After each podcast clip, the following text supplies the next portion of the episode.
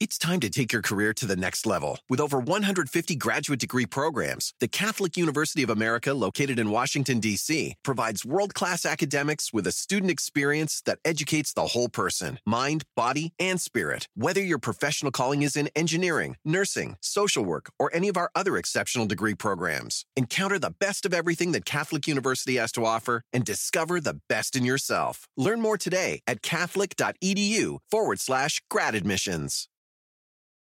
This episode is brought to you by Progressive. Most of you aren't just listening right now, you're multitasking. But what if you could also be saving money by switching to Progressive?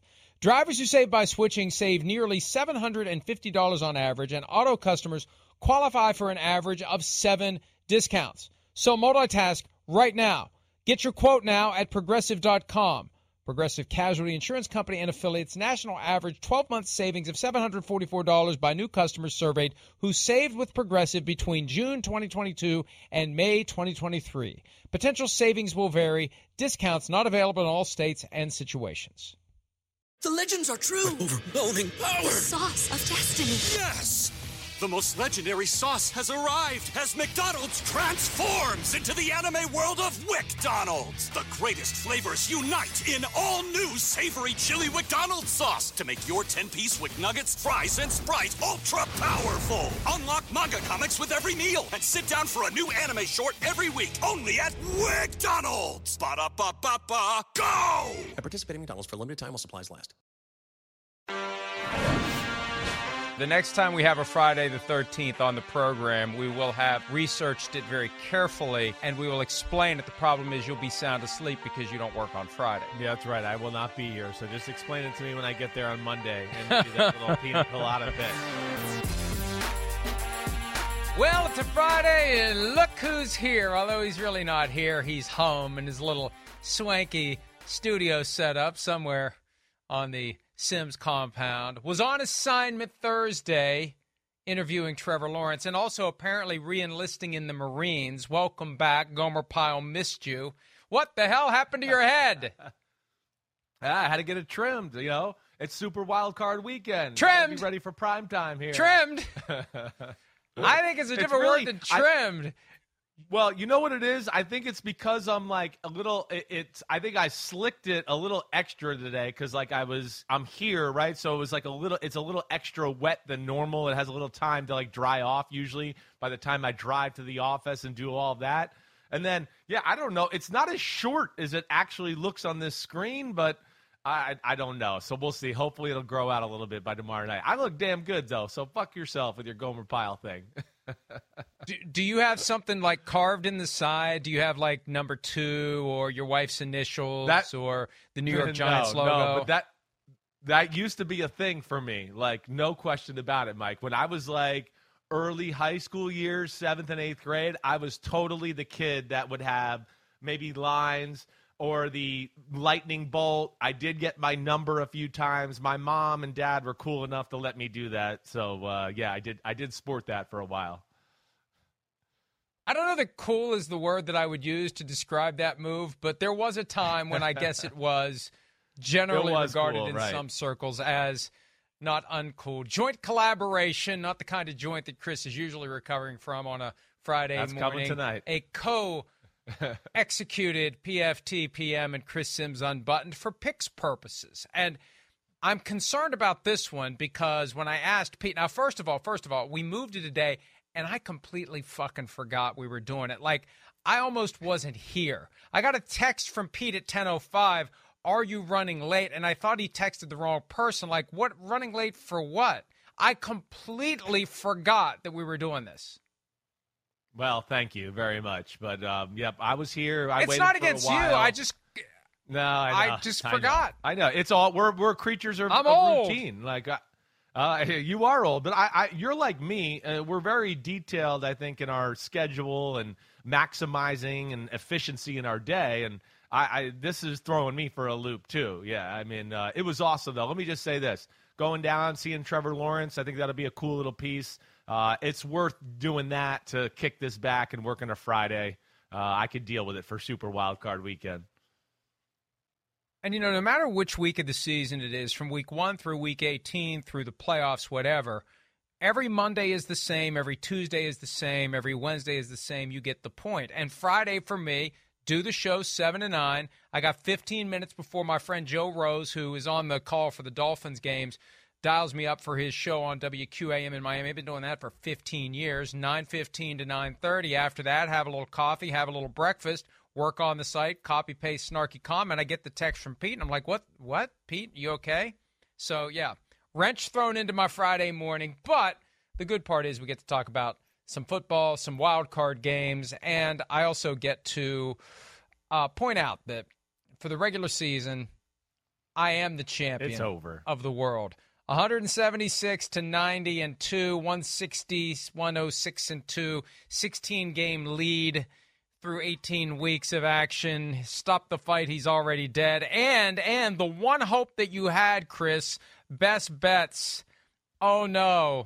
I went 3 and 0 for the first time. It took 18 weeks, but I finally went 3 and oh. 0. Good job. Way to go. I'm embarrassed. I don't know what else to say. I really am. I'm, I'm hoping I can come back here with these uh, best bets. We'll see. I only got a few left. I mean, what do we got? Five best bets left? Uh, we've got to pick the Super Bowl. I mean, one of those got to be a best bet, right? I mean, we're going to pick the game uh, when that comes out. So there's six best bets left, I, I would hope. But uh, we'll see where it goes. I'm embarrassed. Yeah, I'm embarrassed. yeah, That's all I, I, don't can know. say. We're going to take that under advisement as to whether or not the Super Bowl automatically is a best bet because it's not like you get to choose it. Let me just say this though: if, uh, I mean, I had a good year. I had a good year. I'm I'm happy with how I did straight up. If you listen to me for money line purposes, you're welcome. You made a little money. But but the thing I am most proud of, which is completely irrelevant to anything, out of 271 games, four times this year, I got lucky and picked the score right on the money most recently, and it wasn't accurate on our graphic, which is fine. Accidents happen. 28 to 13 was the score that I saw on our graphic for 49ers Cardinals. I had picked 38 to 13, which was the actual score, and I didn't even realize it until yesterday. Usually, I That's I kind of get it's like, boy, that sounds familiar, and I go back and look. The most I'd ever had in a year was one. It's just pure dumb luck, and we know what football scores kind of look like. We get, you know, th- th- there isn't a gigantic range of numbers, but but still, I, you know, it's it's it's luck, informed luck, but a lot of luck. And uh, uh, next year, I'm going to try to get five. I've set the bar with four. Next year, I'm going for five. Way to go. You're like Tom Brady chasing the next ring. You could do it, man. Way to go. That's All right, right. let's talk some football because I can't yeah. wait to talk about some football. we got Giants Vikings on the slate this weekend. I can't wait for that game. Are you coming up this week? Are you going to be in the studio for both No. shows? No, I'm not. No, Ah, I won't be there. damn. I'm yes, disappointed. we already had this really discussion. We already had this discussion. I am going to be there because I'm going to have to fucking listen to you for three hours. You like it at Kirk-a Cousins? You don't like it at Kirk-a Cousins? Come on, G-men. All your routines, you're like one of those dolls with a string. You got eight different things you say, and you'll be saying them over and over again for three fucking hours on Sunday. Yeah, I'm glad I agreed to come up.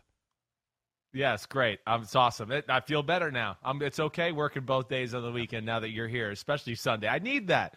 We need that little camaraderie at 4:30 on Sunday. I got to talk some shit to you. It's gonna be fun. Let's go. But see, here's the thing, and you know me well enough to know I don't say anything during. I won't say a word I to know. you.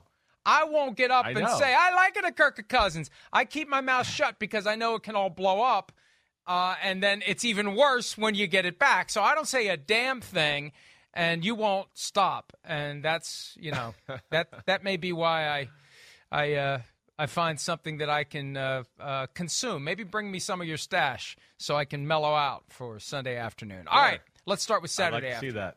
Seahawks at the 49ers. Santa Clara.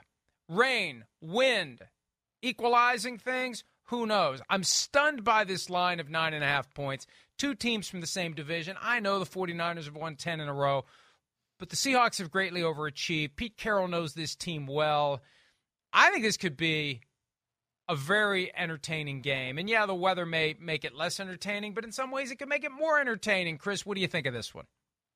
Yeah, I, well, you're right. It can. I, I never like the weather in these type of games. First off, there's a lot of big play playmakers in the game, and sometimes the weather, muddy field, takes away from that. I do think, you know, I remember in week one this year, I thought the, the Bears played the 49ers, and I thought, well, this will probably be good to 49ers. It'll make them run the ball. They can overpower the Bears and do all that. But what it did, and what I think would actually handicap really the 49ers if it does rain, is it, it slowed them down. The 49ers are one of the fastest teams in football, if not the fastest. So the the a slow track is is doing them a disservice, I think, more than the Seattle Seahawks. Now, the other the flip side of that conversation is the 49ers are bigger up front and better up front on both sides of the ball too, so they should be able to, you know, win the line of scrimmage more times than not. But Mike, I hear what you're saying here. You know, I think the the spread's that way, but it's like a tricky spread, right? Because the over under at, at, at 42 tells you they're thinking what? It's a a 21-10 type of game, 21-13, you know, 24-14 somewhere in that range where I could see it being 17-14 late in the fourth quarter and the 49ers having to go drive down to put the game away. Here's some of the things that that I think, you know, why it's nine and a half. And this is where, you know, I'll, I'll, ask you and your opinion too. The Seahawks have to change their offensive approach. After watching those games back from earlier this year, both of their matchups, it, it's too conservative. It's too get the ball out real quick because they're worried about the offensive line, Mike. It's a real issue for them. They know they can't block the 49ers. But within that, okay, throwing five yard routes and letting the 49ers blitz and drop out and just play downhill all the time – it did a disservice to the Seahawks in both games. They got to change their approach a little bit here and be a little more aggressive. They got to keep some people in, block them up, take some shots down the field with, with Lockett and uh, Metcalf, and back the 49ers off a little bit. And I think that'll help out their run game, too. Uh, so that's one area I look at in the game to go, that's got to change. The Seahawks are a big play team, right? We love watching them. Geno's got a big arm. And that's the thing I'm most intrigued by. If they can make a few plays on that side of the ball, I go, ooh, things might get interesting. But they have not done it at all in two matchups, Mike. And, you know, what do you think? You think that they can come up with a game plan to, you know, maybe hit a few big plays like the Dolphins did or the, the Raiders did or the Chiefs did against this 49ers team? Well, I would carefully study everything the Raiders did against the 49ers because they put up a lot of points with Jarrett Stidham at quarterback, but also the fact that you've got two prior games of film you can go back to and pick apart and try to come up with a creative game plan yeah. that is different right. than what they expect. I love that aspect of it. And one thing that the Seahawks saw defensively, and Clint Hurtt talked about this, he's their defensive coordinator. The play in overtime where Van Jefferson was wide ass open and Quandre Diggs got over to pick the ball off. Hurtt said they had an eight man protection. It was a two man route.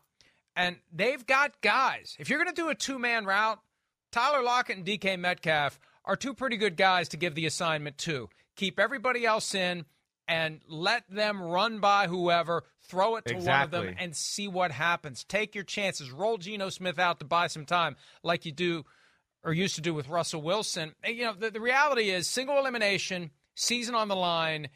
I think you should have a different approach to everything. Agreed, Mike. You're not thinking about got to. next week. You're thinking about right now. What do we have to do right now to score more points in this team? And and and Chris, here's a fascinating wrinkle too, as it relates to how much of the tank you want to empty. For the Seahawks, fuck, empty it all. Right? Exactly. You weren't supposed to be here. You you already have won by making it to the playoffs. You get the icing on top of the cake and the cherry on top of the icing and the icing on top of the cherry by beating the 49ers. You don't need to be thinking about, gee, what are we putting out here on film that we could save for the divisional round game like the 49ers may be thinking as they plan out this one. For the Seahawks, man, throw everything at them. We'll worry about next week if next week comes. We got to get to next week before we have to worry about next week. I think that's a dangerous wrinkle to this one, too. I, I, agree. I because they're going to have to watch the game, Mike. I think to what you're saying, watch both games back and go, wait, we we can't play this way again. We have, really have no chance. It was right in the wheelhouse of the 49ers defense. You know, and I hope I explained it right, but you know, they made it so simple too, even formation wise. And then with the quick throws, the 49ers just got to play downhill. And then you know how the 49ers stand people up at the line of scrimmage a little bit and they drop out and play these zones you know, with short routes and getting the ball out of your hands quickly too. You know, when when they show those blitzes and you think, oh wait, our short route's going to work, and then they drop out, there's nothing there. So I don't think they did themselves, you know, justice that way. Keep a tight end on the right. Put three receivers to the left. You know, keep that tight end in the back end. Let the three receivers go down the field. You got a seven man protection. Those are some ways that I talked about on my podcast that I think they can, you know, give them some issues. You know, now the other side of the ball, Mike, uh, I, I will say this, and and you know, I'm getting the feel that you think the Seahawks can keep this close in this football game. The Seahawks defense does not need to change much. You know, I know at first look people are going to look at and go, well, you know, the stats were pretty good in that football game against the last one on Thursday night when they went up there to Seattle. But the Seattle defense, they, they hung in there. They have the right approach. They understand how to defend some of the Shanahan run game. You know, on third downs, we've talked about it the last few weeks. They're very creative with exposing protection, playing coverage in the back end. They got a good secondary. And when you really break that game down, right? Let's break. They had the 49ers really went on like one drive, I would say, the whole football game to score points. Now they had the drive of the third quarter where uh, Kittle was wide open for the touchdown on the left corner, right? And he caught the ball and he ran down the sideline and cut back. That was a blown coverage, right? So I mean, I, I don't expect them to blow or ruin cover three, which is what they were playing there. And, and Tariq Woolen just made a mistake. I think he was in man to man. Everybody else was playing cover three. They had another touchdown right on a five yard drive after the running back Homer fumble. They returned it down to the five or six yard line. So there's some positives to look at here. And you know the Seahawks defense, they they know how to run blitz and create some uh, chaos that way, and they got some guys in the secondary that can be dangerous. If they can get them into second and long and third and long, the Seahawks I do think can make some plays and make some things very interesting in this football game on the defensive side at least. Well, and that's the other important wrinkle here. Brock Purdy in his first playoff game. It's one thing exactly. to come in and continue to sail the ship through relatively smooth waters at the end of the regular season. Now it all changes. Everything you've done is riding on what happens in this three hour window on Saturday afternoon in Santa Clara. And if they're able to take away enough of the run, create second and long, third and long, create obvious passing situations, is he going to be able to make good decisions? Is he going to make a mistake or two along the way? I think a lot of it hinges on the ability to neutralize the running game. Deebo Samuel, if he's back and effective, Christian yep. McCaffrey had 100 yards rushing against the Seahawks on that Thursday night game. And, you know, the final score, 21 13, suggests it was closer than it was. It was 21 6 until the final exactly. 335. And hell, it was 21 3 with six minutes left. So the, the Seahawks yes. scored some points late that made the game closer than it was. But I think you're absolutely right. They can, you know, if you keep the 49ers in the neighborhood of 20 points, you got a chance if you can score some. Chance. That's going to be the key. Right. Can the offense score some points? And and the weather, you know, the weather's a factor for both teams. I get it, but to the extent that it takes away the absolute high end talent, that high end differential, it does help the Seahawks because the 49ers overall are better. And think back to week one when the 49ers lost to the Bears in yeah. that driving rainstorm at Soldier Field. The That's Bears won saying. two other games right. all year long. So that could help right. the, the Seahawks if it ends up being really wet. I, I still can't get a firm grip on how much it's going to rain during the game. Um, and I don't know how torrential it's going to be. I mean, there's a difference between rain and just like that driving nonstop, in your face distraction type rain. But we'll see. But if it if it happens, if the if the heavens completely unload on this game, that gives the Seahawks an edge. I, I've been saying the past couple of days, Chris, I think the Seahawks have a one in five chance of winning this game. And if you would put five cards in front of me and I had a one in five chance of picking a winner, that's that's that's not an unreasonable hope for the Seahawks. I think they have a chance. I mean, it's most likely the 49ers win, but I think the Seahawks have yeah, you said it. them. I hear you. You said it. You said it right. The 49ers are the better team. We know that. But it's the NFL and – and and the Seahawks got some fucking dangerous guys on their team that can that can change a game with a play, forget scheme or anything else. So what do you got? Let me hear your score. Where are you going here? Well, I, I actually I actually published my picks yesterday at profootballtalk.com because we didn't take the day off to go I know. Trevor Lawrence. Right. We published our picks. Yeah. I've got the 49ers winning 27 to 21. That's my score. Okay, I'm uh, I'm I'm I'm on the same. I'm I'm close to you here. I'm gonna go 24-20. I I, I could I kind of feel like this game will be close, Mike. I think it'll be kind of like 17-13. I can kind of see the 49ers scoring a touchdown midway through the fourth quarter, go up 24 13. Seattle drives down one more time, kind of like they did in this last matchup, score, make it 24 20. But I'm with you in that one in five comment there. You know, it is, it's, I don't, if the game is played clean on both sides of the ball, the 49ers will win. But if the Seahawks can get a strip sack fumble or a Tariq Woolen interception and maybe, you know, one or two bombs down the field to Lockett or Metcalf, this thing could get interesting. And I do think the 49ers and Brock Purdy could feel the pressure if it gets close and late in the fourth quarter. And that's where uh, we'll all be tuned in and interested to see how it goes. And that's the key. Before we move on to the next game, with Purdy, we just don't know what he's going to do in the playoffs. Look at the comments from Joe Burrow. He becomes a different guy in the postseason. He says you've got to be arrogant. You've got to go out and take it. Maybe Purdy will be, or maybe he'll be a guy that seizes up under the enormity of the moment. He's done nothing so far to make us think he would be that way, but he's yet to play right. in a win or go home game. He got involved yeah, this is a different at a time animal. when everything was clicking for the 49ers. This is one of those days. Right. And this is why, even though, Chris, I say throw out the records, forget about it when it's time to go to the playoffs, when you've had a really good season, I just think that just it it it creates, I think, an even greater sensitivity to continuing it to not, you know, you lose now, it feels like more of a failure than it would have been. And it creates more questions. If they would lose this game, you know, right now everybody's thinking, oh, Brock Purdy's the guy next year. Well, they lose this game to the Seahawks. You know, who knows who the quarterback is next year? Who knows whether That's or not right. they would finally respond favorably to any overtures they may get from Tom Brady? I think a lot's riding on this game, not just for this year, but what the 49ers do at quarterback next year. All right, next game. And help help me make sense of this because the Jaguars in week three, before the Jaguars really got to where they are now, they went to LA Yeah. and they kicked the shit out of the Chargers 38 to 10. So both teams qualify for the playoffs. The Chargers come to Jacksonville, and the Chargers, after losing at home to the Jaguars 38 to 10, and I know it's been a long time, but it was this year, it wasn't last year. The the Chargers are favored by two and a half points. How does that happen?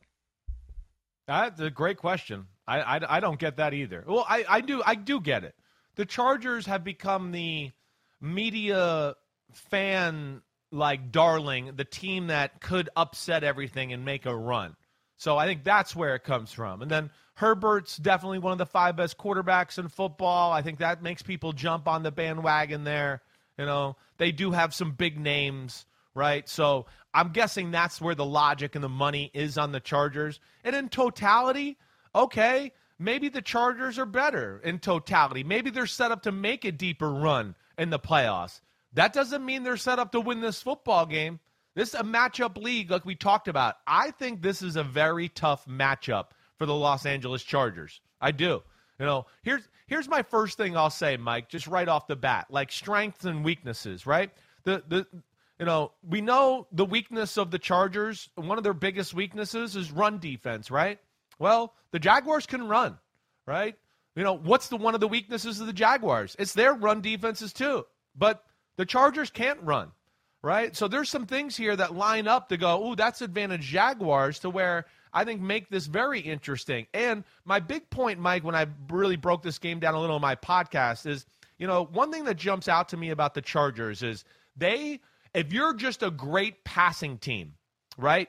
And you throw it, they're they're great in those those instances, like we saw against the Miami Dolphins when they knew, oh wait, there's not a run game we have to worry about. I can just devise a pass defense to do that. That's great. If you're just a great running team, they're great at that too.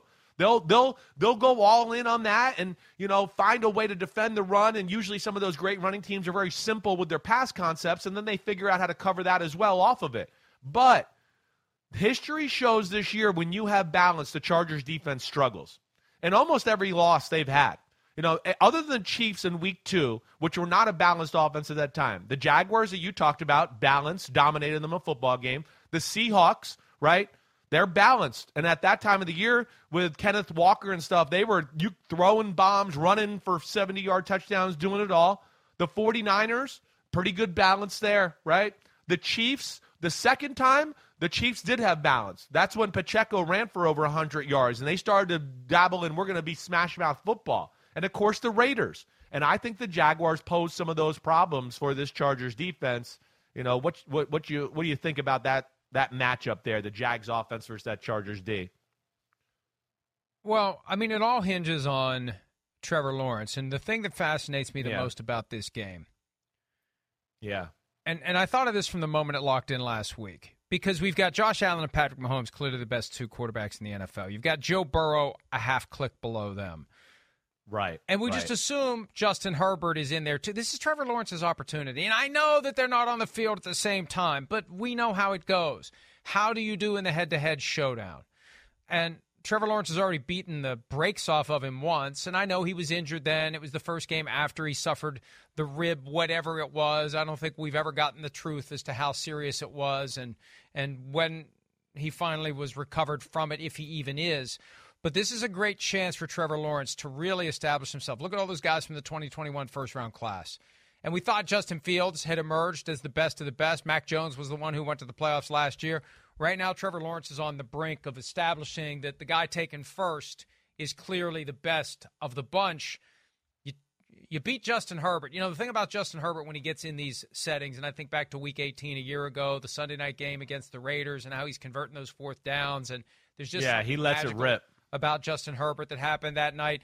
That, that that's what I'm I'm looking at. So, look, from the Chargers standpoint, I hope Mike Williams is available. I have a feeling he's not going to be. I have a feeling this questionable label they've put on a guy who didn't practice all week after suffering a back injury in a game he shouldn't have been playing in is all about saving a little face to make Brandon Staley look not as bad for putting his starters out there as long as he did in a game that was meaningless and that they lost anyway. But, you know, if they don't have Mike Williams, that changes things. And from the Jaguars' perspective, I like what they're doing on both sides of the ball. It's not overpowering. It's not beautiful. It's not great to show on turf, but it is freaking effective. It's getting it done. It's scoring points. It's being opportunistic. They're down against the Titans. They find a way. Whenever they need to, they find a way. And I, you know, we said this at one point during the year. It's kind of like the transformation we had to go through with the Bengals last year. We're so used to seeing the uniform and associating with bad team you have to you have to rewire your brain Yeah. to see that uniform and think good things are happening for the guys who are wearing it. I think that I think that's probably why the line is you know two and a half to the Chargers. The stigma around the Jaguars. I think what you said about Trevor Lawrence that's real, and I think Trevor Lawrence is kind of on the fringe, uh, you know, of the top five quarterback. I think he's kind of gotten there, at least close. You know, just just off the top of my head, I mean, I think he is maybe six, seven in football right now, and I do. Just talking to him yesterday, he's very aware of the upper echelons of quarterbacks in football and where they are, and he wants to be there. He he was pretty clear in stating that to me. So yeah, it's a big game for him. I'm excited to see both of these guys go at it, and you know the.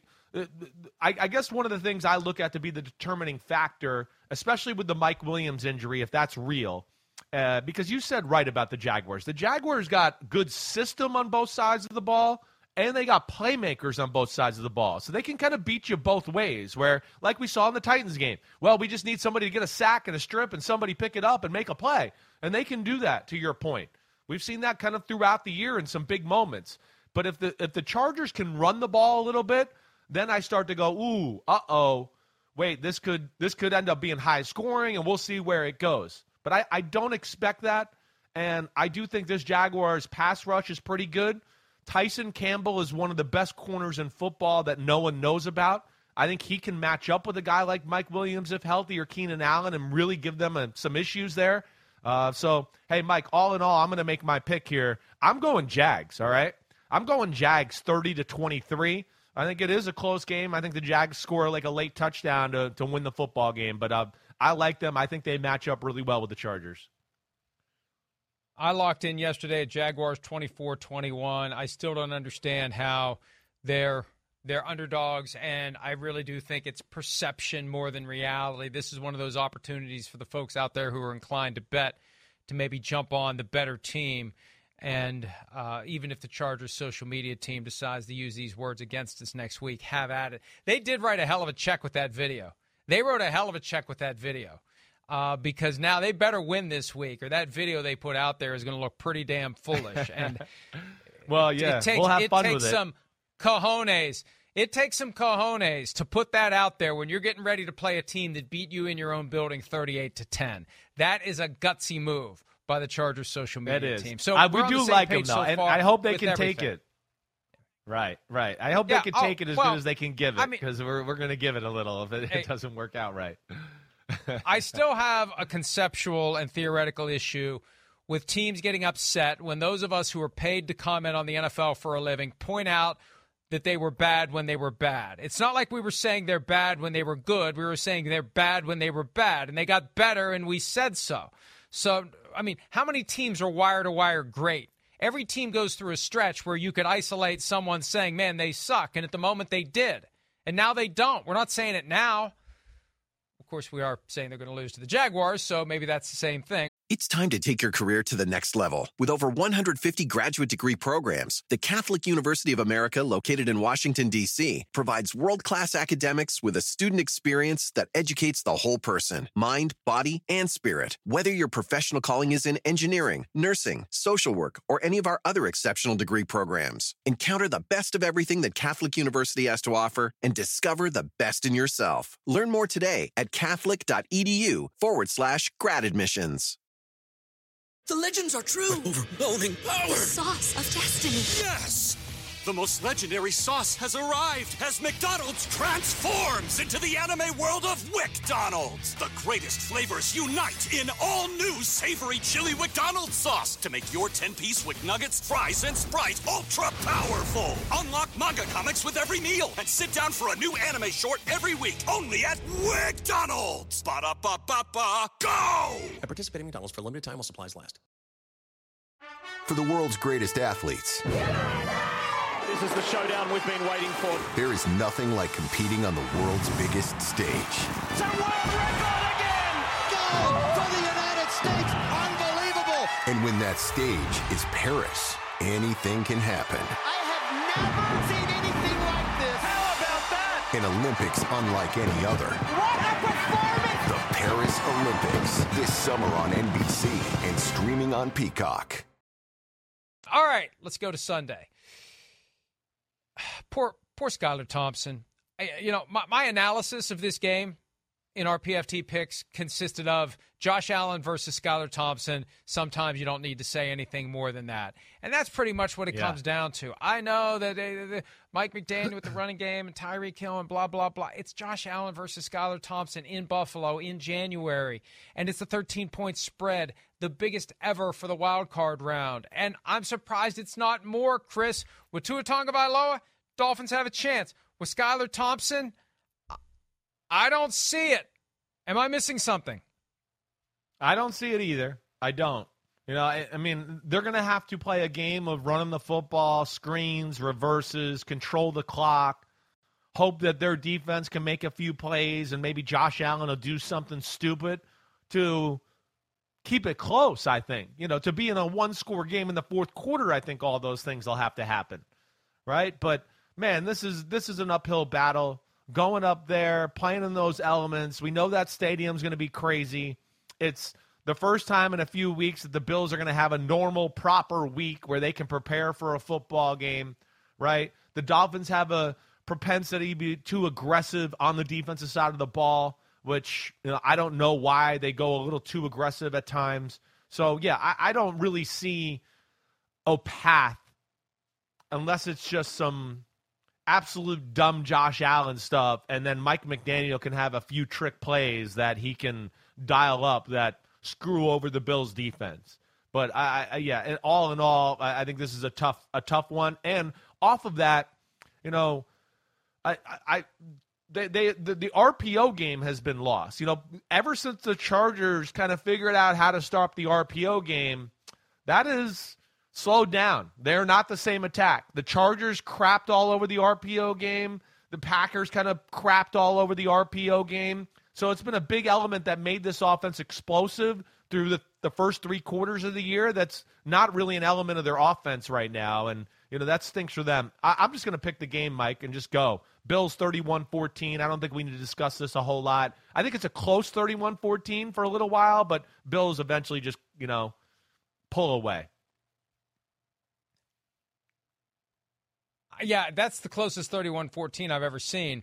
Uh, 34 17 is my score. Again, that's the number that I've already locked in. Hand has been off the checker for nearly 24 hours. We are on the same page yet again. It's going to be hard for you to gain any ground on me when we are identical in both. Why do you stop? We know you're not selections. cheating. Stop saying that your hands off the checker. We know you're not cheating. You're good. Don't worry. I just- you, I are saying it you- so you much know. that You you're making me know. wonder if you are cheating. I don't know. Well, maybe I will. Maybe I'm trying to set you up for when I change my mind at some point later in the process. So, look, I.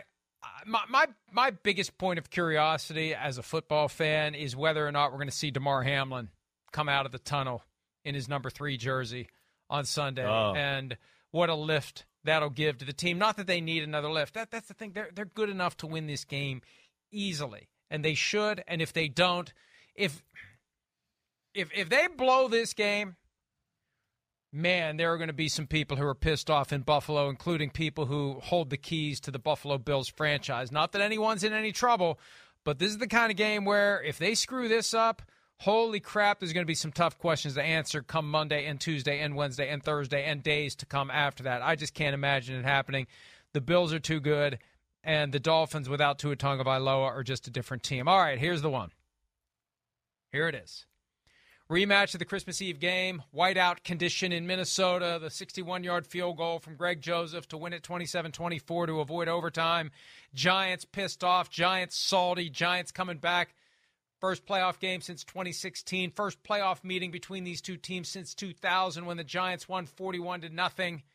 You were there. I'm glad I wasn't.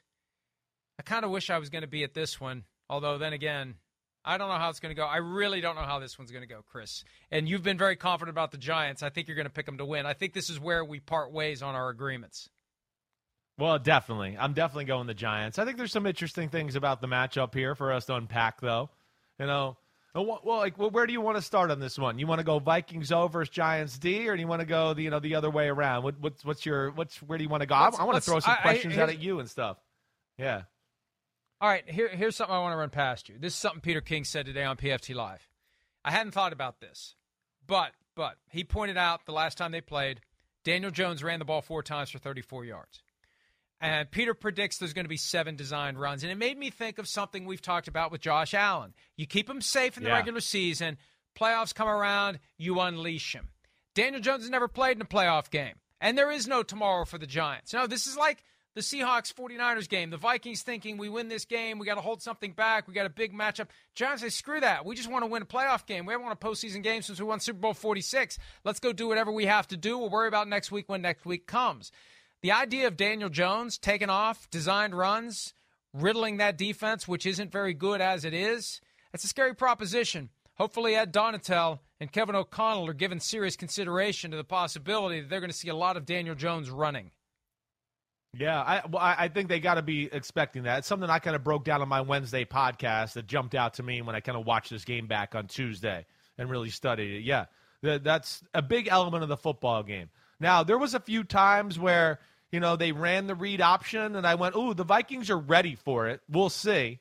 But to me, you know, that aspect of the game is some something that I think the, the Giants dropped the ball. Giants offense versus Vikings defense. I think the one thing the Giants will look back at that game and go, we got pass happy, right? And we've talked about this. The Vikings are so bad at pass defense that even when they play obvious pass defenses, teams are like, we, we're still going to throw it. We don't care. They're not good at it. You know, we're going to just throw it. But they're not good at run defense either. And one of the things I wrote in my notes is it's like, don't fall in the trap against the Vikings. Do what you're best at. And to me, Daniel Jones throwing the ball 42 times is not what the Giants really want to do. Saquon Barkley ran the ball with success. We saw Daniel Danny Dimes run the ball with success, not with the quarterback design runs, but on some scrambles. But I think they got a little too pass happy, especially early on in the football game. I do think it's going to be a little bit more run game, boots, quarterback design runs, just play action pass, and kind of play within that framework right there instead of maybe in this last game where it was a little too much drop back pass centric, which I don't think necessarily favors the Giants. And and also I'll say with that, Evan Neal had issues with Danielle Hunter in that first matchup. That's another reason I'd go, let's run the ball and and bootlegs and play actions and do that.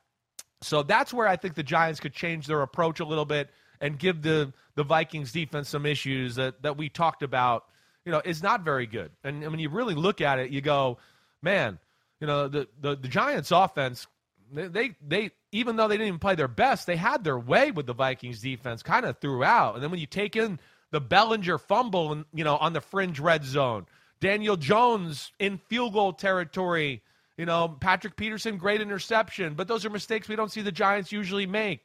You know, a block punt late in the football game. Uh, so there were some crazy things there that that swayed the momentum to the Vikings, but I didn't necessarily come away from the game going, "Ooh, the Vikings played better than the Giants." That's for sure. No, and it was the classic Vikings win. They've had 11 one score wins this year, most ever in league history. Uh, they don't have a one score loss this year. They kept it close. They were up 10. They blew the lead. They took the lead. Then they blew it again. The Giants scored late, got the two point conversion, and the Vikings did just enough to get into the fringe field goal range, and Greg Joseph nailed it. It was a little screen pass to Justin Jefferson on third and very yeah. long that got them in position for the 61 yarder. Or so, um, look, Vikings defense, we know what it is. It's bend, but don't break, and sometimes it breaks. And uh, if the Giants' offense can make it break, they can break the thing open. I've been saying all week the Giants are either going to win or the Vikings are going to win their playoff games by two to four points or lose the lose one by 20 to 40 and that's going to come at some point between now and the super bowl. It feels inevitable and it may happen this week. Maybe the giants come out and jump on them early and the vikings can't recover and that's just it like it was back in january of 2001 at uh, the old giants stadium. So well, um, it, what's look, interesting is both these teams like playing one score games. You know, that's what's kind of cool. You know, right? Yeah. I mean, they're they're both very comfortable in that, and obviously, you guys have had better success, but. You know, I think the Giants, that's right in their wheelhouse as well. So that that's where it's interesting. And and Mike, I was going to ask you, you know, flipping it around with the Vikings offense. Uh, the, the, I, in my assessment, in the first matchup, they dropped the ball and not running it more. Uh, they got they totally fell in the trap of pass happy. And I got to think they're going to look at that and just go, wait, as long as we don't run at Leonard Williams and Dexter Lawrence, and I think Leonard Williams is still kind of questionable, if I remember correctly here, as far as injury status. But as long as they didn't run at those two guys, they had success running the football. I mean, Dalvin Cook and Mattison ripped off some good runs. The, the, the, the Vikings fell in the trap a little bit, too, of dropping back and throwing the ball. And really, you know, Wink Martindale found a lot of cool ways because the Vikings are a team that's, you know, uh, not overly complicated or creative on the offensive side of the ball, but have all the good basics and they can play within that and they execute really great.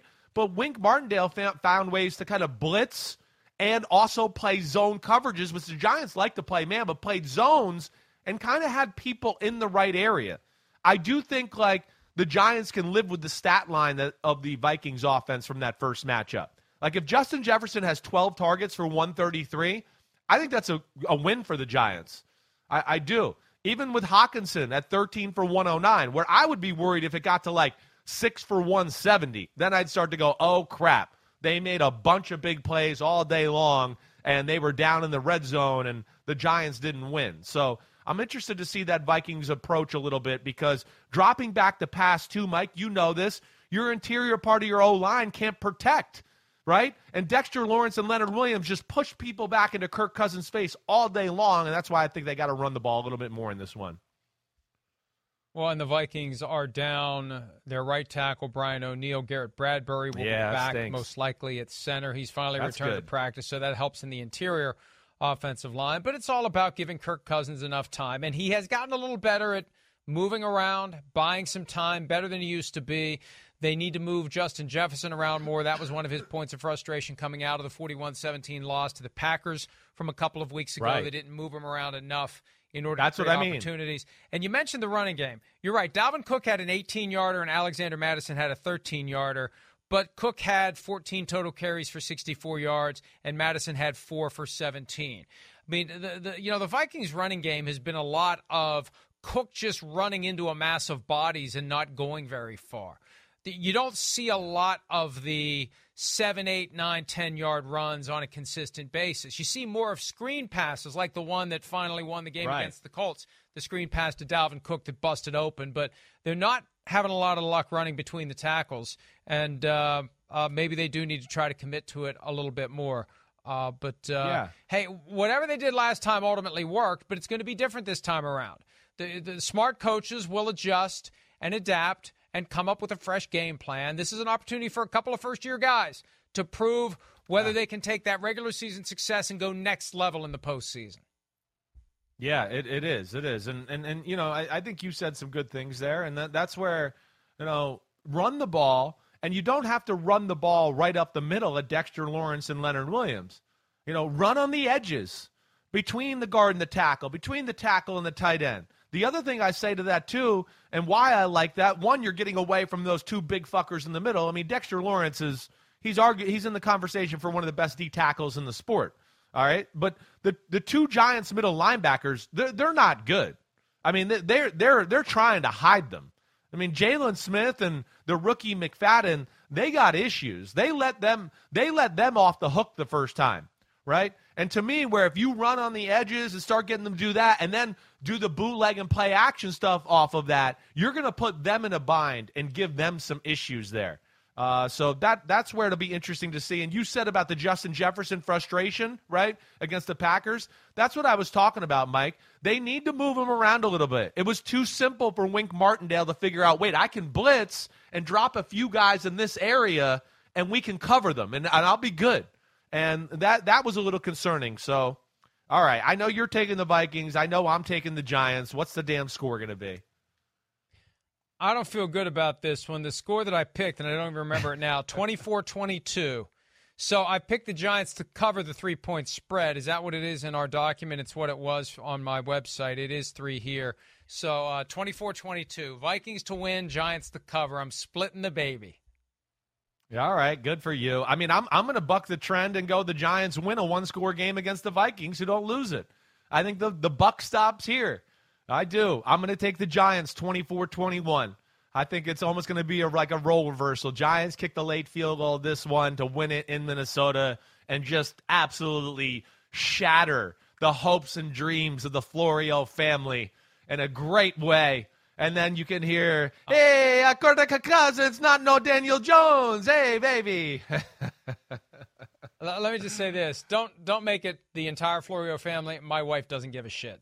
It's just me and my son. Okay. would be caught up in this. all right, all right. What, Sorry, what we Jill. Hear, what we hear from her is, especially especially directed to my son, and it used to be directed at me when I was more crazy about these things. Now that I'm in the business, I really am not like I used to be. I used to be much, much, much, much, much, much worse. It was like, why do you let yourself get all twisted up about this? It's like, I don't know. I mean, it's you know, it doesn't affect your life in any way, and I think most football fans can relate to this. The outcome of the game does not affect your life at all if you haven't wagered on it but it still affects your life. It affects your happiness. It it affects what you'll watch on TV the next day. It affects whether or not you'll read the newspaper. It affects a lot of stuff, especially when the season is riding on it. It's time to take your career to the next level. With over 150 graduate degree programs, the Catholic University of America, located in Washington, D.C., provides world class academics with a student experience that educates the whole person mind, body, and spirit. Whether your professional calling is in engineering, nursing, social work, or any of our other exceptional degree programs, encounter the best of everything that Catholic University has to offer and discover the best in yourself. Learn more today at catholic.edu forward slash grad admissions. The legends are true. Overwhelming power! The sauce of destiny. Yes! The most legendary sauce has arrived as McDonald's transforms into the anime world of WcDonald's. The greatest flavors unite in all new savory chili McDonald's sauce to make your 10-piece WcNuggets, fries, and Sprite ultra powerful. Unlock manga comics with every meal and sit down for a new anime short every week only at WcDonald's. Ba-da-ba-ba-ba, go! At participating McDonald's for limited time while supplies last. For the world's greatest athletes, This is the showdown we've been waiting for. there is nothing like competing on the world's biggest stage. It's a world record again! Goal for the United States. Unbelievable. And when that stage is Paris, anything can happen. I have never seen anything like this. How about that? An Olympics unlike any other. What a performance! The Paris Olympics, this summer on NBC and streaming on Peacock. All right. Sunday night. Ravens at the Bengals because the Ravens lost to the Bengals last week. There was no coin toss to determine, thank God, home field advantage for this one. Looks like Tyler Huntley's going to go for Baltimore. Lamar Jackson, unlikely. Joe Burrow, very likely, very healthy, very determined to slip back into the mode that we saw last year. You know, we didn't really talk about this with Kirk Cousins, but Cousins needs a little of that Joe Burrow mentality. I'm going to go out there and I'm taking it from you. You know, whatever it was that caused him to throw that ball up to Justin Jefferson on fourth and really long in Buffalo, you got to have that mentality in the playoffs. You need to treat every play as fourth and really long. You got to go for it. You got to trust your abilities. That's what Burrow does, Chris. And unless they get themselves caught up in this one, looking past the Ravens because they're pissed off about having to go to Buffalo, they're pissed off about everything that happened, and they are just generally pissed off. I don't see them losing this one, and I think they're going to channel their pissed offedness at beating the Ravens again. I just, without Lamar Jackson, I don't know how the Ravens can can keep this one close. I I, I mean, you know, I would I, I would agree. Uh, I I do think the Bengals are certainly you know in the driver's seat here as far as being the better football team and the, the team that I favor. I mean, you, you said a lot of good things. I mean, Burrow's awesome. I, I don't know what else to say. He's he's like you said. He's he's nipping at the heels of Allen and, and Mahomes, and really in a lot of ways, I'm not so sure if I don't think he's right there with them right now. It's a little different style. It is. Uh, it's a little more traditional, but you know th- that offense poses problems for that that Ravens defense. You know, and even in this game, you saw it. I mean, I think the Bengals played very conservative, and there they were up what 24 to seven at one point. I mean, it was it was that's where Burrow's great too. He understands the whole game to go like, wait, you know, last week that's Anthony Brown. I'm not going to take chances. Ooh, that guy might be open, but wait, the Ravens offense, they're not going to move the ball in our defense consistently. I'll just take the five yards here. He's got a great understanding of that. And then, of course, as you've heard me say all year, the Ravens want to play zone defense. And it's just, it's hard to do that against Joe Burrow. Uh, we've Joe Burrow's like the best zone quarterback in football within the pocket. He just knows how to get it out quickly, all the right spots. But I do worry about this a little bit. You know, La'el Collins getting hurt. The right tackle, Adeniji, had a real problem with JPP in the pass rush there. You know, now Alex Cappa, he's hurt, not playing this week. That is a little bit of a concern that plays into the Ravens' favor because now, hey, Russian four, it might get home a little bit more, you know, when they play zone and all of that. I think, though, the biggest thing I'm going to go to, Mike, is I think the Bengals are going to get a good clue on the type of zones the Ravens wanted to play in certain formations and down and distances. And I think they're going to be able to dial up a few big plays off of it.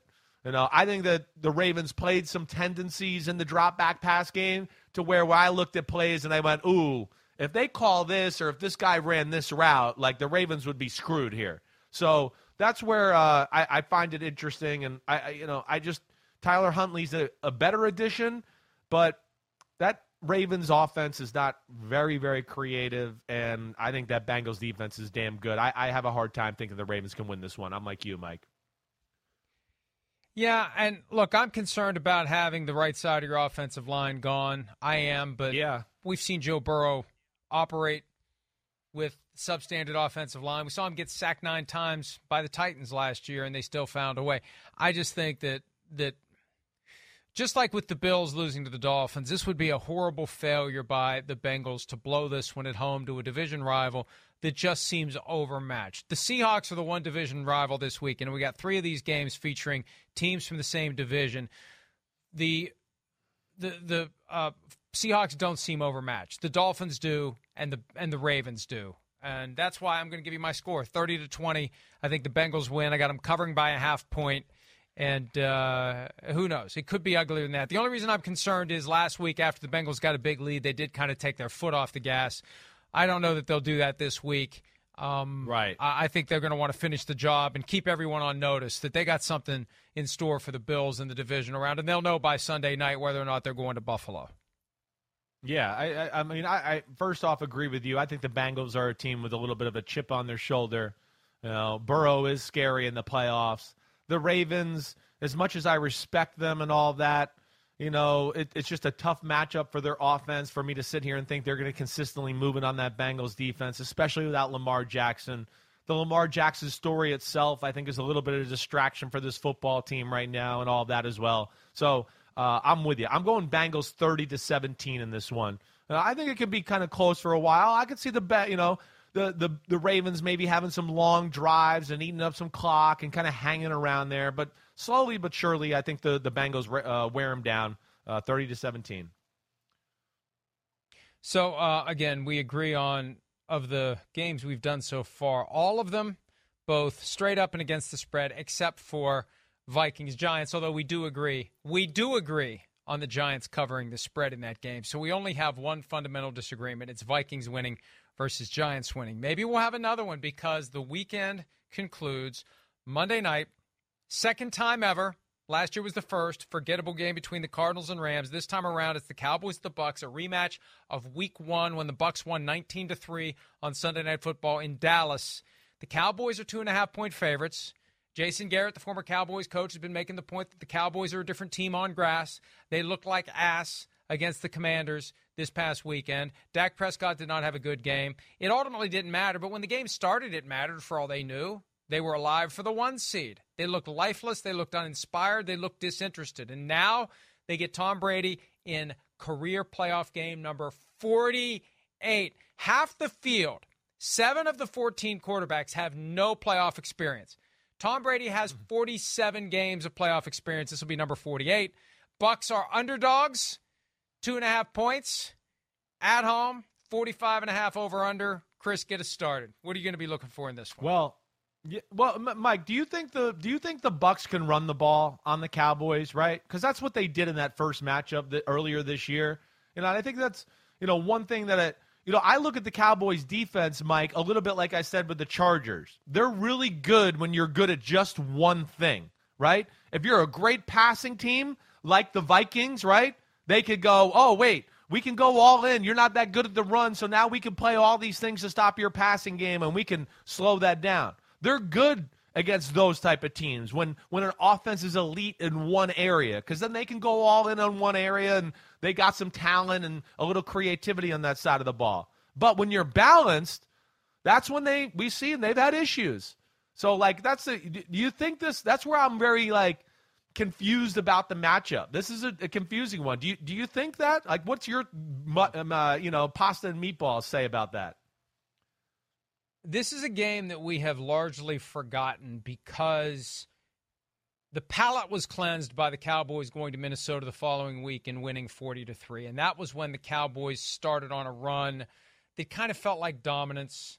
They kind of felt like one of the best teams in the NFL but when they went to Green Bay what happened? They got steamrolled in the run game. Steamrolled and there was all this consternation in the aftermath about, you know, Micah Parsons, uh, you know, you didn't get to rush the quarterback. Well, you don't get to rush the quarterback if you can't stop the run. Rushing the quarterback right. and getting sacks is one of the privileges that flows in a defense's direction when it can stop the run. If you can't stop the run and you're constantly on your heels, you never pin your ears back. And you got Parsons talking about how he wants to be dominant in this playoff run, and that means making – quarterbacks go down. And if the running game is keeping you from doing that, you're going to get frustrated. You're going to be on your heels, and it's going to be a difficult day. And Leonard Fournette, he did. He had a big day right out of the gates against the Dallas Cowboys. And, uh, I, I the, the, Cowboys are, are, a team where if you give them that opening early, I feel like they will blast through it and embarrass you.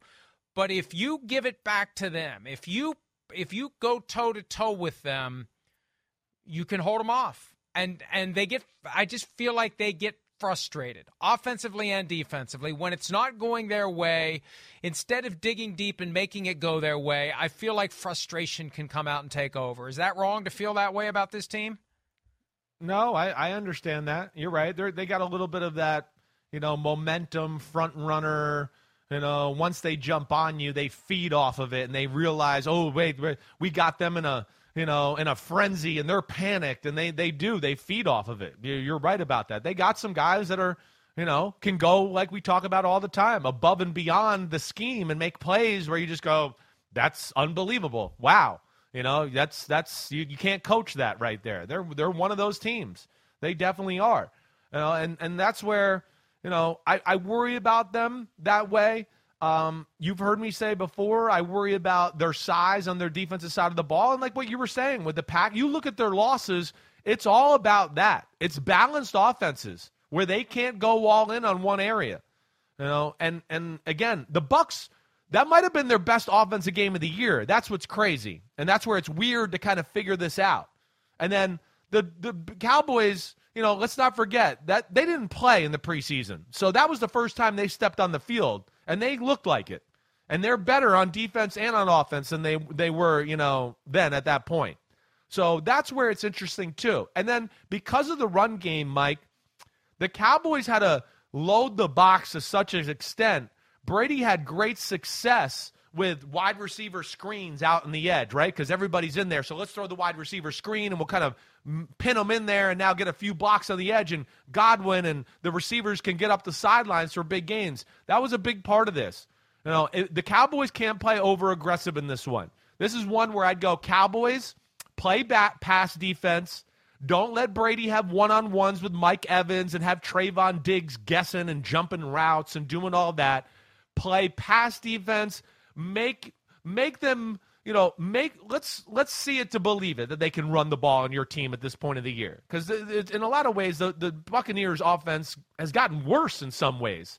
And so i don't know if i can really expect that kind of output in the run game again here but i'd be careful or be scared if i was the uh, cowboys going too all in to stop that and then leaving some you know favorable looks for brady in the pass game that could be scary well, the reality is the Buccaneers, as Tom Brady said this week, are as healthy as they as they've been they all are. year long. Chris Godwin, more than a year removed from his ACL tear. Mike Evans, just flat out dominant in that game they had to have against the Carolina Panthers. Now it would help if they would have actually covered him, but that puts a lot of pressure on that defense. And Brady slipping into postseason Tommy mode, understanding and thriving, relishing, embracing having the whole season ride on the outcome of this game. We've seen him thrive time and time again in these settings.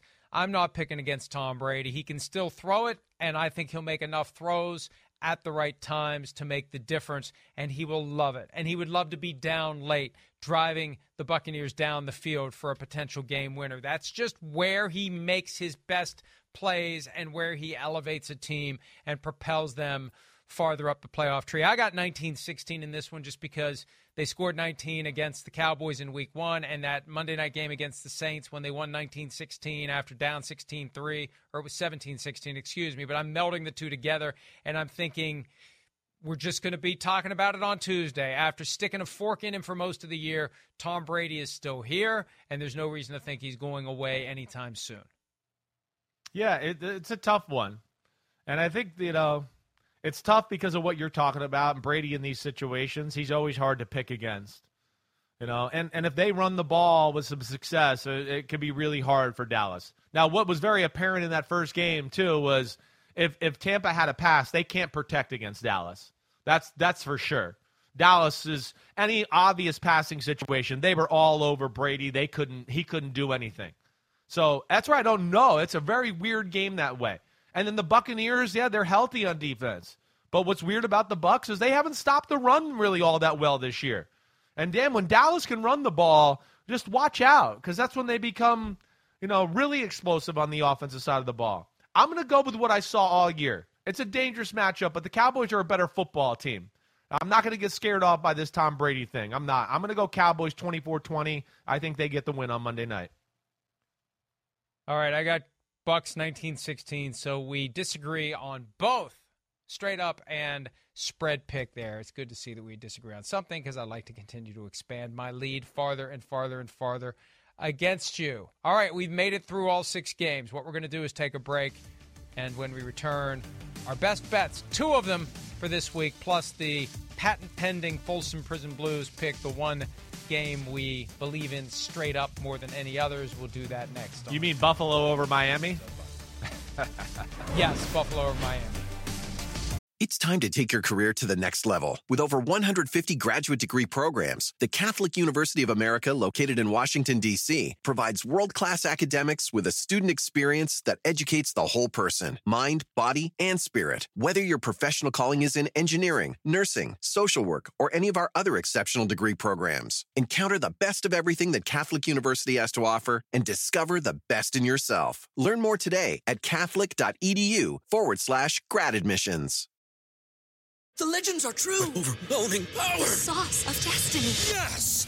The most legendary sauce has arrived as McDonald's transforms into the anime world of WcDonald's. The greatest flavors unite in all new savory chili McDonald's sauce to make your 10-piece WcNuggets, fries, and Sprite ultra powerful. Unlock manga comics with every meal and sit down for a new anime short every week only at WcDonald's. Ba-da-ba-ba-ba, go! At participating McDonald's for a limited time while supplies last. Chris Simms unbuttoned PFT PM. We've gone through the six super wild card weekend games. Now it's time for our best bets. We're only doing two. I struggled a little bit with this, but at the end of the day, they just kind of, you know, they just kind of bubble off the page to me, the ones I think that I should be wrong about. Chris, what's your first one? All right, I know it is. It, it's a tough week to pick them because it's just like I, I feel like I like all the ones I picked and, and feel good about them, but it's just you know some of the spreads are a little high. The first one I'm going to go with the Jaguars. You know they're underdogs. I think they're going to win the game straight up. I'm picking the Jags. Um, I, I hate to say this because I'd like to disagree with you and pick up a game, but I got the Jaguars in this one too. It's one of the two I wrote down. A home underdog in a game where they won by 28 points when they played earlier this year. I don't get it. I don't think they should be underdogs. I'll take the two and a half points, and I'll take the Jaguars as a best bet. Yep. All right. I hear you there. That stinks. I wish um, you wouldn't have taken that one. And then I'm going to go with the Cowboys. I am.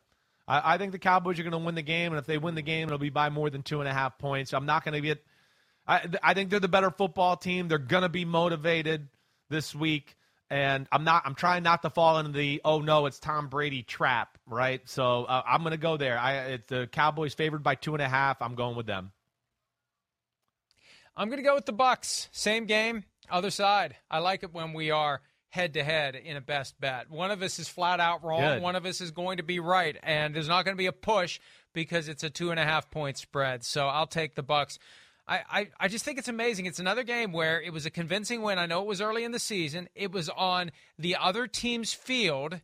And now the team that won that game somewhat convincingly is at home in the playoffs, and they are underdogs. And the spread is the same in both games, two and a half. And they're both Florida teams. Isn't it weird? All three Florida teams made the playoffs. It wasn't that long ago that all three Florida teams were ass, and now all three of them are in the playoffs.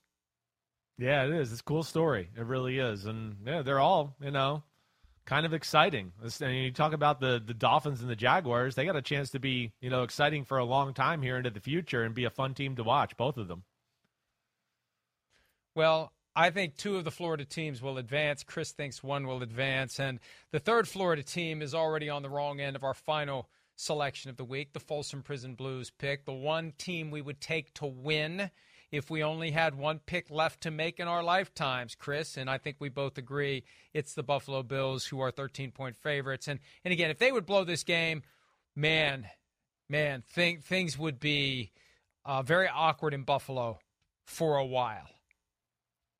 Yeah, yeah, that it would be one of the biggest letdowns I think for all of us. I mean, we all want to see the Bills in the next round because of Josh Allen, you know, they're fun to watch, and of course the Damar Hamlin story there off of it. So that would be crushing. It really would. Uh, but yeah, I'm with you.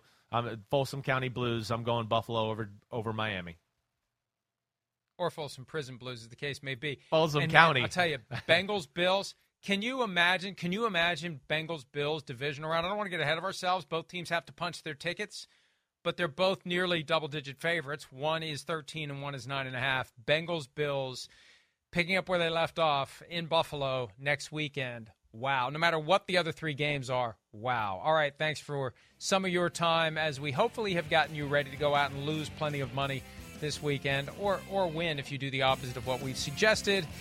We'll do it again next week for the divisional round. Chris, great to see you on a Friday. I'll have to write this day down in my diary. Friday, worked with Chris Simms. It was a pleasure. Thank you. You're no, you're welcome. Uh, you know, I'll see you tomorrow. This is going to be fun watching the games together on Saturday and Sunday. That's right. Yeah, going to be a lot of fun on Sunday. That's for damn sure. Uh, oh God, I don't know. I don't know what I have to do to prepare myself for it. I just have to accept it's going to be three and a half hours of misery listening to you saying I like it at Kirk Cousins, and hopefully I will. We'll see how he does. We'll see you next time. G-Man. You can enjoy the game. See ya.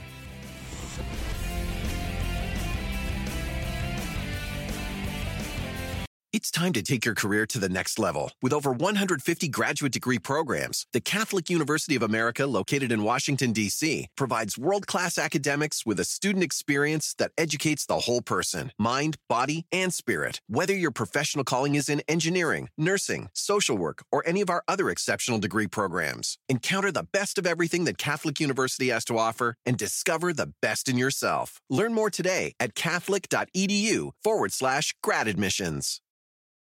The legends are true. Overwhelming power! The sauce of destiny. Yes!